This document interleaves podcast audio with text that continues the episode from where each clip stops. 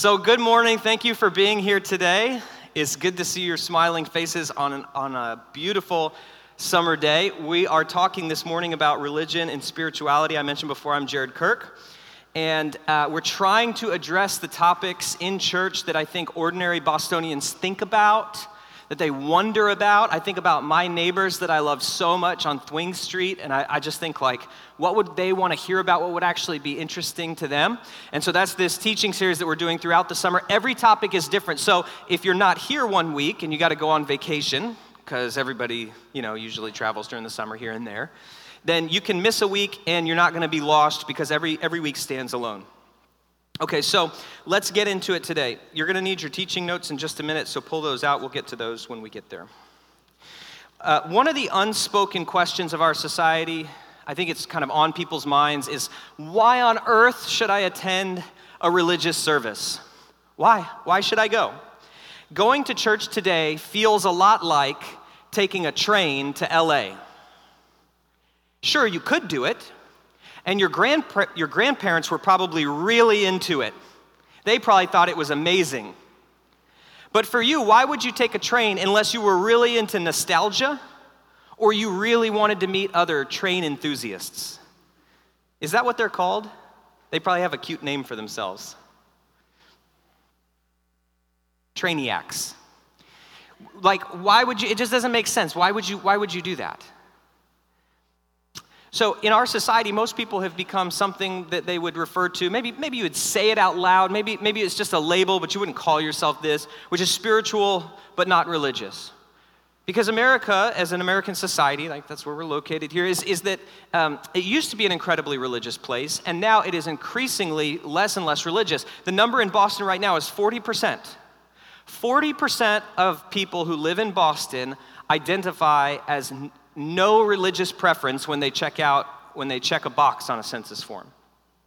So you, you might say, well, I'm Catholic, I'm Protestant, I'm Jewish, I'm Islam. forty percent of the people check the box that says none.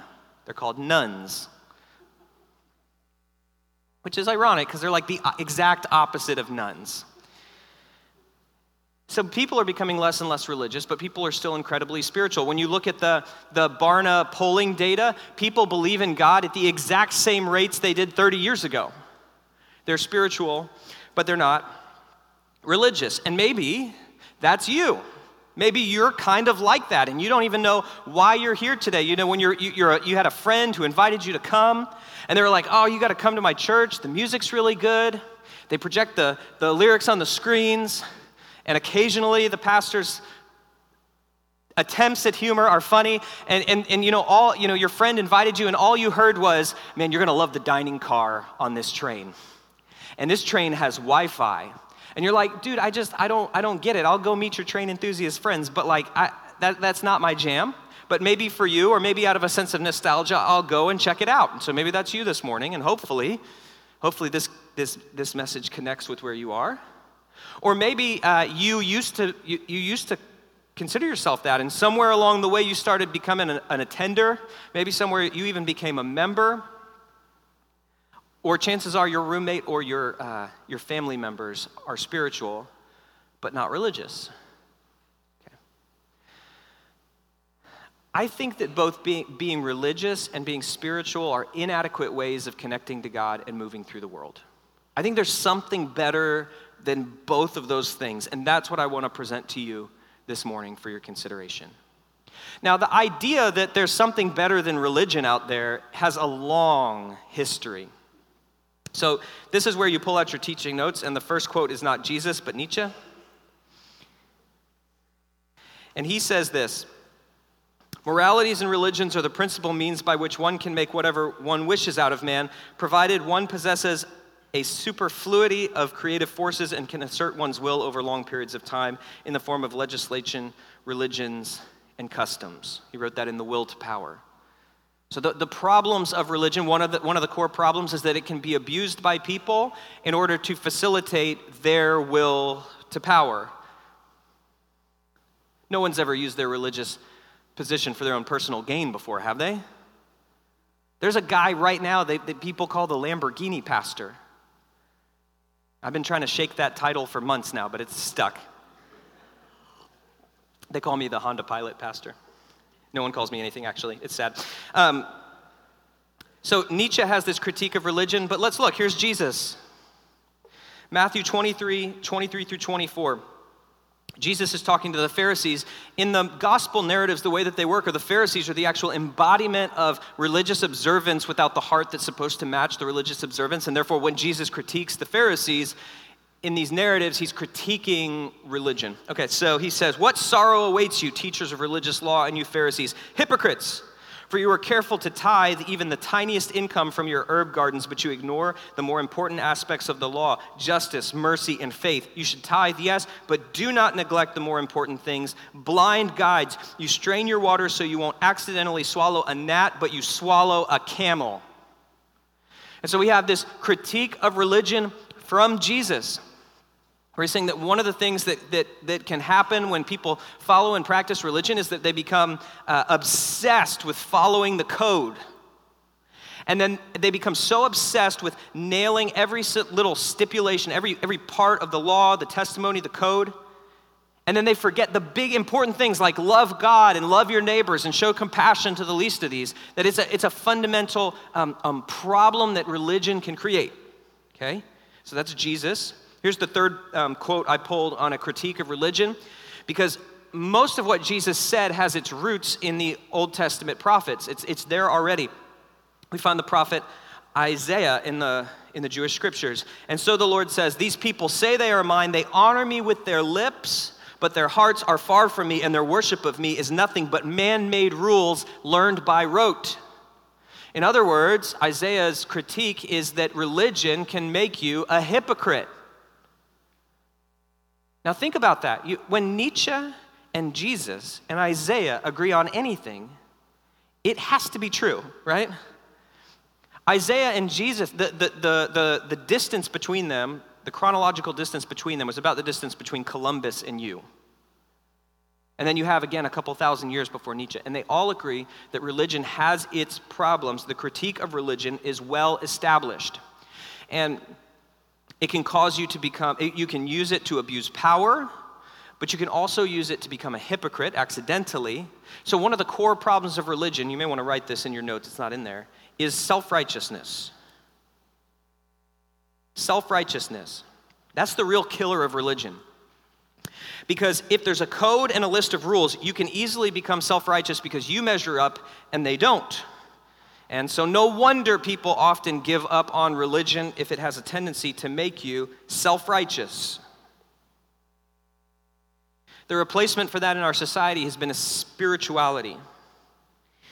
Um, and while it's been much less explored and much less critiqued, I think there are some fundamental drawbacks to spirituality as well. If religion is about the external rules and codes, the doctrines and dogmas and conforming your life to those, spirituality, particularly in American society, has become something along the lines of look deep, deep down inside yourself and being true to who you are. You look deep down inside of yourself to discover the truth, and then you live your truth. You ever heard that? Or you speak your truth. Now, here's a, here's a, here's a good question. Where did those things deep, deep down inside you come from? Here's a possibility. They're values from your family and your society that you have internalized so deeply you can no longer distinguish which of them are from your culture and which of them are you as a person. That's a scary thought. Essentially, spirituality is a, um, a deification of the individual. You are your own God. Right? There's no, there's no external God who sends the commandments down on the mountain, and then you have to conform your life to that. Right? You look deep down inside yourself. And you can even see this in the language that we use when someone says, "Speak your truth." You know, I don't know, I don't know exactly when this happened, but we're human beings, and we used to have perspectives. So I have a perspective on the situation. You have a perspective on the situation. We all have perspectives because we are mortal, because we have a limited view of the world. All we can share is our perspective. However, it's, it's perspectives are from people. The truth comes from the gods. And so speaking your truth is just a linguistic clue that we have made gods out of people in our society. If you are your own God, here's what I said. This was this is harsh. Um, who can confront you? Who can correct you? Who can tell you when you are being foolish or stupid or wrong or evil? And this was the harsh part. I said, you've been all of those things, haven't you? Because we all have. That, that's part and parcel of being human, right? So here's kind of the core issue with spirituality. If the problem with religion is it makes you self-righteous, the problem with spirituality is that it makes you self-justifying. Because the, the human capacity for justification for our actions is literally limitless. If you could harness it, harness it as energy, we would never be hungry again. You know, it's it's just, it's limitless, the human being's ability for self-justification. So both religion and spirituality are inadequate ways of connecting with God. So I had you write the word self-righteousness down for religion. I want you to write the word self-justifying down for spirituality. And both religion and spirituality contain the same fatal flaw within them, and that is pride. Pride. And pride is the enemy of human growth and human improvement and human potential. Because if you think you've arrived, you stop growing. Whereas if you have humility in your life, you continue to grow and change and thrive and de- develop. So I said I was going to at least attempt to propose a better way. What is it? Well, um,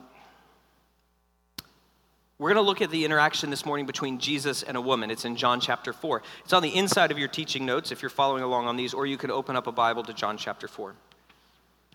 And what we're going to see here is that Jesus offers a different way than either religion or spirituality, as he has an encounter with a woman who I think can very easily be labeled as spiritual but not religious. Jesus and this woman run into each other at a well. They start talking about actual water, get kind of metaphorical and spiritual pretty quick. So let's jump in on the conversation in verse thirteen. Jesus replies, anyone who drinks this water will soon become thirsty again. But those who drink the water I give will never be thirsty again. It becomes a fresh, bubbling spring within them, giving them eternal life. So when Jesus is talking about um, water flowing within a person, he's essentially talking about the desires of the soul. There are things that you, your soul wants that are so real to you It, that it's just like being thirsty and not having water.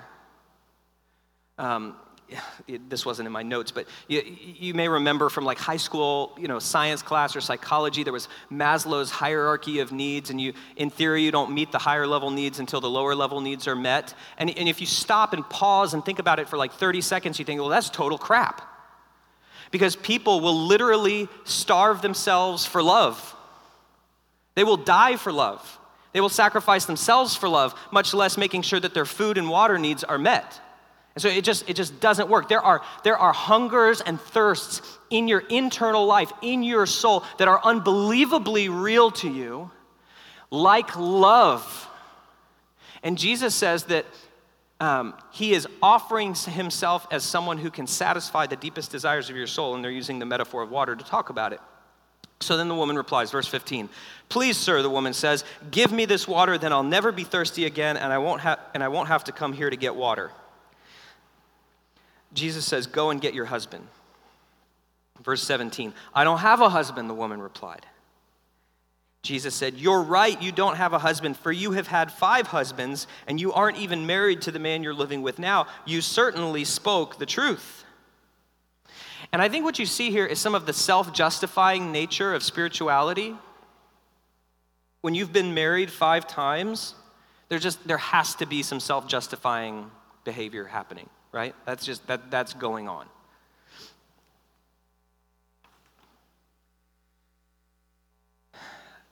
The woman at this point is going to change the subject. And I want you, look at what she does here in verse nineteen. Sir, the woman said, you must be a prophet. So tell me, why is it that you Jews insist that Jerusalem is the only place of worship, while we Samaritans claim it is here at Mount Gerizim where our ancestors worshipped? Now, Jesus brings up her five husbands, and she starts talking about religion. And there's a life lesson in here. If you're at Thanksgiving dinner, the only appropriate time to bring up politics or religion is when your family starts asking you about your fifth husband. It, you're just just go with just go with religion at that point. She brings up religion in order to change the subject, to redirect it around her inner life. And she she challenges him on this religious thing because she's expecting Jesus to drop back into an old religious argument here. You know, she says, like, where should people really worship, on this mountain or that mountain? In contemporary church church culture, it would be sort of like redirecting the conversation by saying, like, um, do you believe in f- uh, human free will or the sovereignty of God? Or just like kind of blurting out, like, so should you baptize babies or adults? And she just wants to get into a religious controversy, controversy to point things away from her. She wants to get back into a religious conversation because Jesus is acting a lot like a Jewish rabbi, so she expects him to kind of revert back to religion. But Jesus replies, "Believe me, dear woman, the time is coming when it will no longer matter whether you worship the Father on this mountain or in Jerusalem." Well, now that's surprising. That's certainly surprising, because if you asked any good Jewish rabbi where you should worship, the answer's, you know, still Jerusalem, right? It's there's certainly an internal aspect to it, but she she definitely expected him to say, you should go to Jerusalem, but he refuses to play that game. He says in verse twenty-two, "You Samaritans know very little about the one you worship, while we Jews know all about him, for salvation comes through the Jews. But the time is coming, indeed it's here now, when true worshipers will worship the Father in spirit and in truth. The Father is looking for those who will worship him that way, for God is spirit, so those who worship him must worship him in spirit and in truth." So fascinating. He, you know, Jesus here is is is referencing the part that religion actually gets right, the positive part, which is that there's an external truth that can be learned and understood and known. You know, he says, you, you know very little about the one you worship, while we know all about him. In other words, there's this external reality called God that you can know and understand. That's what the Jews have. But he also reinforces that God is spirit, so you can follow the code to the letter, you can follow the, the law to the letter, but still not be worshiping him correctly. So there are elements of both spirituality and religion which are correct, but they're still insufficient, because the story ends like this. The woman says, "I know the Messiah is coming, the one who is called Christ. When he comes, he will explain everything to us." Jesus told her, "I am the Messiah." So to a woman who is spiritual but not religious, Jesus does not offer the religious option. The religious option would be repent from your sins, go to Jerusalem, offer your sacrifices, receive your blessing from God, go on your way, sin no more. He also refuses a spiritual option, which is because he says, you know, you Samaritans don't really understand the one that you're worshiping. Instead of either spirituality or religion, Jesus says, does something absolutely incredible, which is he offers himself as the solution to the woman's deepest needs. He says he is the one who satisfies the deepest longings of the human soul. That's crazy. I mean, he was either completely psychotic. You say, like, you come in for a counseling appointment, you you know, you schedule it with a psychiatrist because, you know, you're having some trouble in your relationship at home, and, you know, you go, you go, you know, I, I, I you, so you see, so you sit down and say, how can you help? You say, I'm having trouble with my wife. So the psychologist says, okay, well, tell me what's going on. You say, I just don't feel loved at all. I just don't, I feel like my wife doesn't love me. I just, I don't know what the problem is. My, my, my, I just feel like in, internally I have this longing, this hunger for love.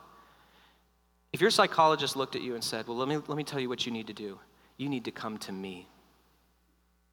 Okay? He would be, or she would be, disbarred immediately. Like, that's like the one thing you can't do. You say, like, this person's a psychopath. This person's a nut job. Okay? Jesus is offering this claim of, I will satisfy the deepest longings of the human soul. And I think that's totally crazy. Unless he actually rose from the dead. Like, and if the guy rises from the dead, then he gets to say whatever he wants to say, because he rose from the dead. And that's the core claim of Christianity. And if you're here today and you're kind of investigating Christianity and you think, like, well, this guy's off his rocker, like, listen, I just want to I want to shoot straight with you. Like, there's this unmistakably uh, miraculous part of Christianity that we believe that this man rose death, that Jesus was fully God and fully man, so he can satisfy the human soul, that God offers us a person. Because It's that personhood of Jesus that's so unique. Christianity has sometimes been called the unreligion. It's something just totally different. It doesn't offer a code of rules. It doesn't even offer a set of doctrines, not exactly. But it also doesn't replace religion with an internal enlightenment. It offers a person. You know, I kind of liken it to this. When people start figuring out what Christianity is about, say you're in, um, say you're, say you're jogging down the street, and you hear hooves behind you. And again, like I say this all the time, it's Boston, so theoretically, yeah, it might happen. You never know. And you hear hooves behind you, and you think, man, there's definitely a horse behind me. It's coming. I can feel it. I can hear it. I know there's a horse behind me. And you turn around, you look, and it's a zebra. And you think, wow, I did not expect that. You know, that's how Christianity is so often. People come, and they start to hear about Jesus, and they, they hear about the Christian message, and they think, well, like, this is a religion. This is like all the religions, right? And it's like, it's like, you know, you keep thinking horse, horse, horse, horse, horse. And then when you actually encounter it, you're like, that's a zebra. Like, that is not what I was thinking. That is something different. Like, I thought it was like, you know, God looks at who are the good people and who are the bad people, and the good people go to heaven when they die, and the bad people like, oh, we're going to talk about that next Sunday. You know, that's not what it is at all. And so you keep thinking like horse, horse, horse, horse, horse, and it's a zebra. You keep thinking like this must be a religion, and it's just something weird. It's just something different. It's not quite that. It's a person. That's just what the Christian message is. Later in the book of John, um, the, the, who is the writer of the, the gospel that we're looking at, he gets even more explicit about the fact that Christianity offers you a person. John fourteen six, which is also our memory verse for today. Jesus told him, I am the way, the truth, and the life. No one can come to the Father except through me. He, Jesus, again, offers himself. And so if you look at the next page on your teaching notes, it says why Christianity gives us a person to follow. Why, it's really why God gives us a person to follow. And there's three reasons that God gives us a person to follow rather than a religion or an internal enlightenment of spirituality. And here's the first thing. Write this down. He gives us his life as the way. His life as the way. Jesus says he is the way. In other words, you have his life as a model, as the, the model human life. John thirteen fifteen says, I have given you an example to follow. Do as I have done to you. That's Jesus talking. I've given you an example to follow. Do as I have done to you. So instead of an external code to follow, a list of rules, you have a perfect life. And that standard is way higher. That is way higher. There's actually, a, there's actually um, more variation and freedom in a list of don'ts than in a command to do. And, and kind of here's how that works. If the command of the law is do not commit adultery, well, maybe you can actually, maybe you could do that. Like maybe you could achieve that goal. But what if instead of the command being do not commit adultery, the command is live like Jesus with perfect purity? Oh, man, that's a problem. You know, it, it's such a higher standard. And one of the things that does is it destroys the self-righteousness that religion normally creates. Right? So if one of the problems of religion is self-righteousness, you have the you have following Jesus, and you just you have the you're, you're modeling your life on, on the way of the perfect person, the, the ultimate human being, and therefore, you know, this is one of those things that Christians are always doing. It's it's it's just inherent in the Christian life. It's like you you you look at your life, you measure it against Jesus. You look at your life, you measure it against Jesus. You look at your life, you measure it against Jesus. And so if you're if you're doing that consistently, you don't have room for self-righteousness. All you ever get is humility because you're measuring yourself against the perfect person. There's actually some branches of Christianity that teach that you can just become holy, that you can make it, and I think that's the dumbest thing I've ever heard in my life. I just, I, you just you're just like not paying attention to what it's like to be a human being, right? Because inherent in the Christian life is comparing yourself to the perfect person. He gives you a way to follow. It's not a list of rules. It's a way. Now, that also means, and I think this is really cool, that, you know, you could kind of stay safely at home on the farm, if you're Dorothy in this metaphor. Anyway, you could stay safely at home and just follow all the rules and be, you know, you're you're kind of doing a good job, like nailing it, killing it, following all the rules. In fact, the less you do, maybe the more likely you are to follow all the rules. But Jesus doesn't just give you a list of rules, he gives you a way to live life. And the way that Jesus lived is that he, he confronted the ultimate cause of suffering and evil in this world. Like that was the mission of Jesus' life. And so right at the beginning of Jesus' ministry, you see this confrontation with Satan, who's the embodiment of suffering and evil in this world. And then right before he goes to the cross, he encounters Satan again, which is like, uh, you know, it's like, what is the ultimate cause of, of suffering and evil in this world? And Jesus goes straight for it and takes it on no matter what it costs. Okay, so that's not something you find in a code of rules. That is a way of living. And if you are going to follow the way of Jesus, which is God giving us a person instead of just a religion or internal spirituality, you have to be engaged in the exact same fight that Jesus was engaged in. Your life has to be about seeking out the causes of suffering and evil in this world and taking them on, even if that causes suffering and sacrifice in your life. That's a way. That's a way, and it's different than a morality. It's different than an ethic. It's different than a system. It's certainly different than looking deep down inside for your spiritual illumination. It's the way of Jesus. And to follow him is to go on the greatest adventure that any human being can ever participate in, which is to confront suffering and evil in this world and to sacrifice as much as necessary to set things right. And then when you think about it too, th- this just is how human beings learn how to live. We have rules in my house. We have three big ones. You have to be respectful, responsible, and fun to be with. And you can ask Amelia. She's already got them down. But just telling kids rules does not teach them how to live life. You know what my kids will end up becoming? Who I am. That's how you learn to become something. And that's what God gives us. He gives us a person, just the way you learned from your parents. Okay, so God has given us a person because his life is the way. The second thing is his teaching as the truth. Jesus lived and taught over the course of three years. The truth he taught was not simply facts, but it was also a way of living in the world, a way of seeing things, a way of relate, relating to God. John eight, thirty-one and thirty-two says it this way. Jesus said to the people who believed in him, "You are truly my disciples if you remain faithful to my teachings, and you will know the truth, and the truth will set you free." Now, I've been thinking about that, that you'll know the truth, and the truth will set you free, and I don't think I understand it yet. But I, I know that there's a piece of that that I understand, which is this. In Alcoholics Anonymous, the very first step is something like, admit that I have a problem and that I'm powerless to overcome it on my own. It's something like that.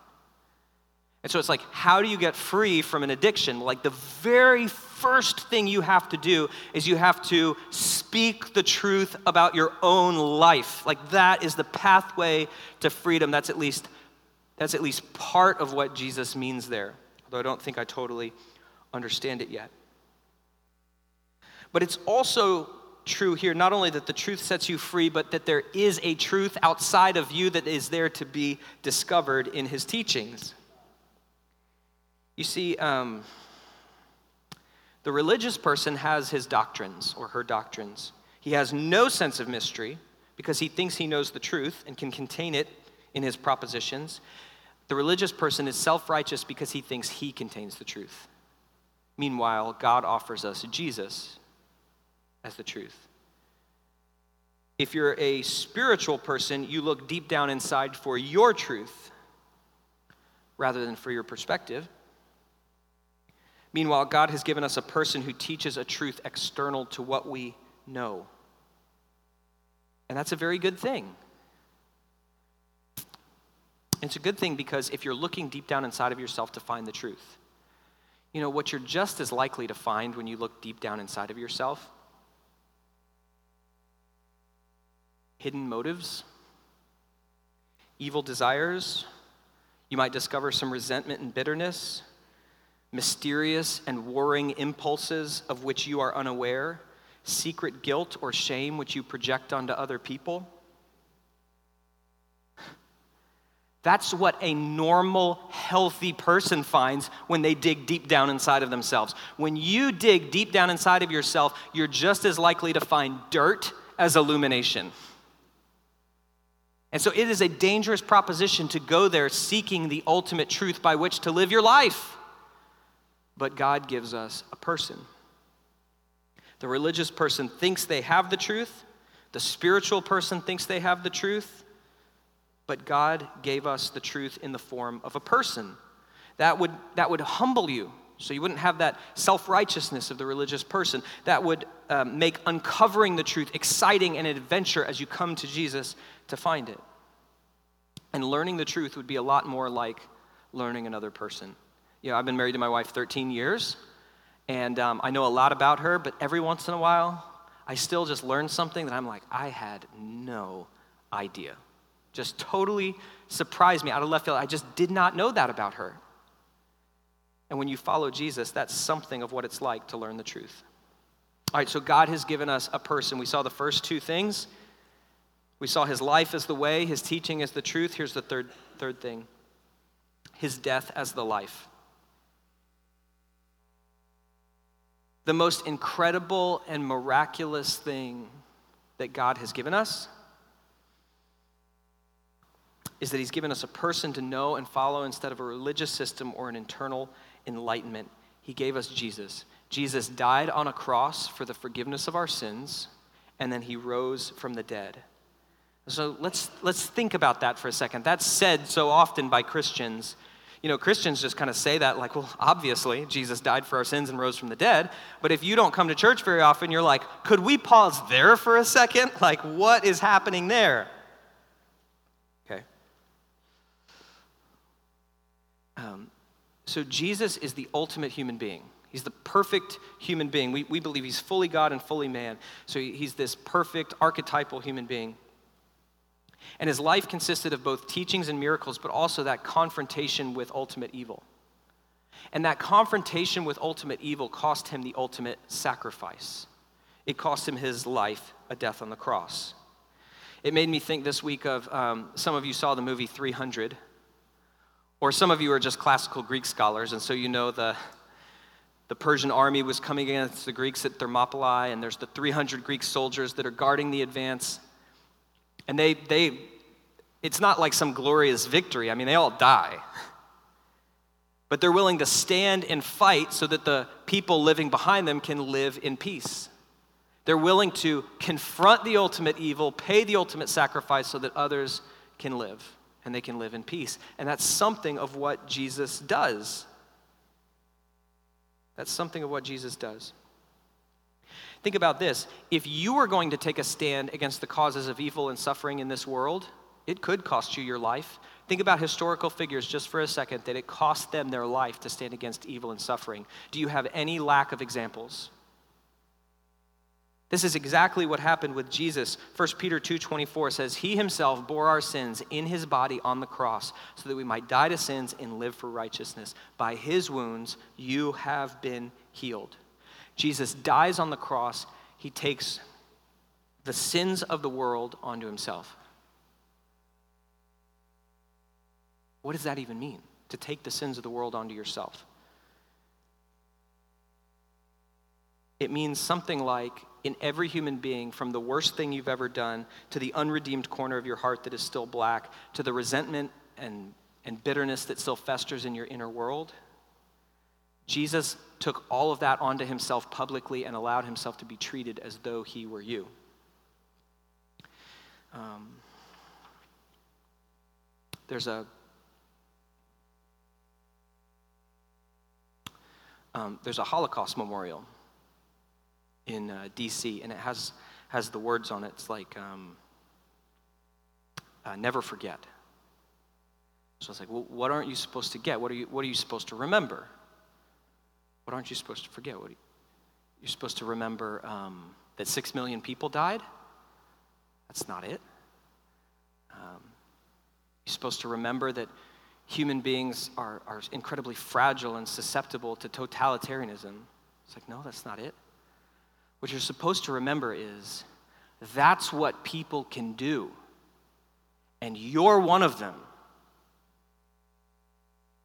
And if you haven't wrestled with that, then you will not, un- then of course you won't understand why the cross was the logical conclusion of Jesus taking our sins onto himself. And yet, when he bears our sins in his body on the cross, he takes the consequences that we should have, so we receive the life. We, we get to live, and we get to live in peace with God because he takes the consequences.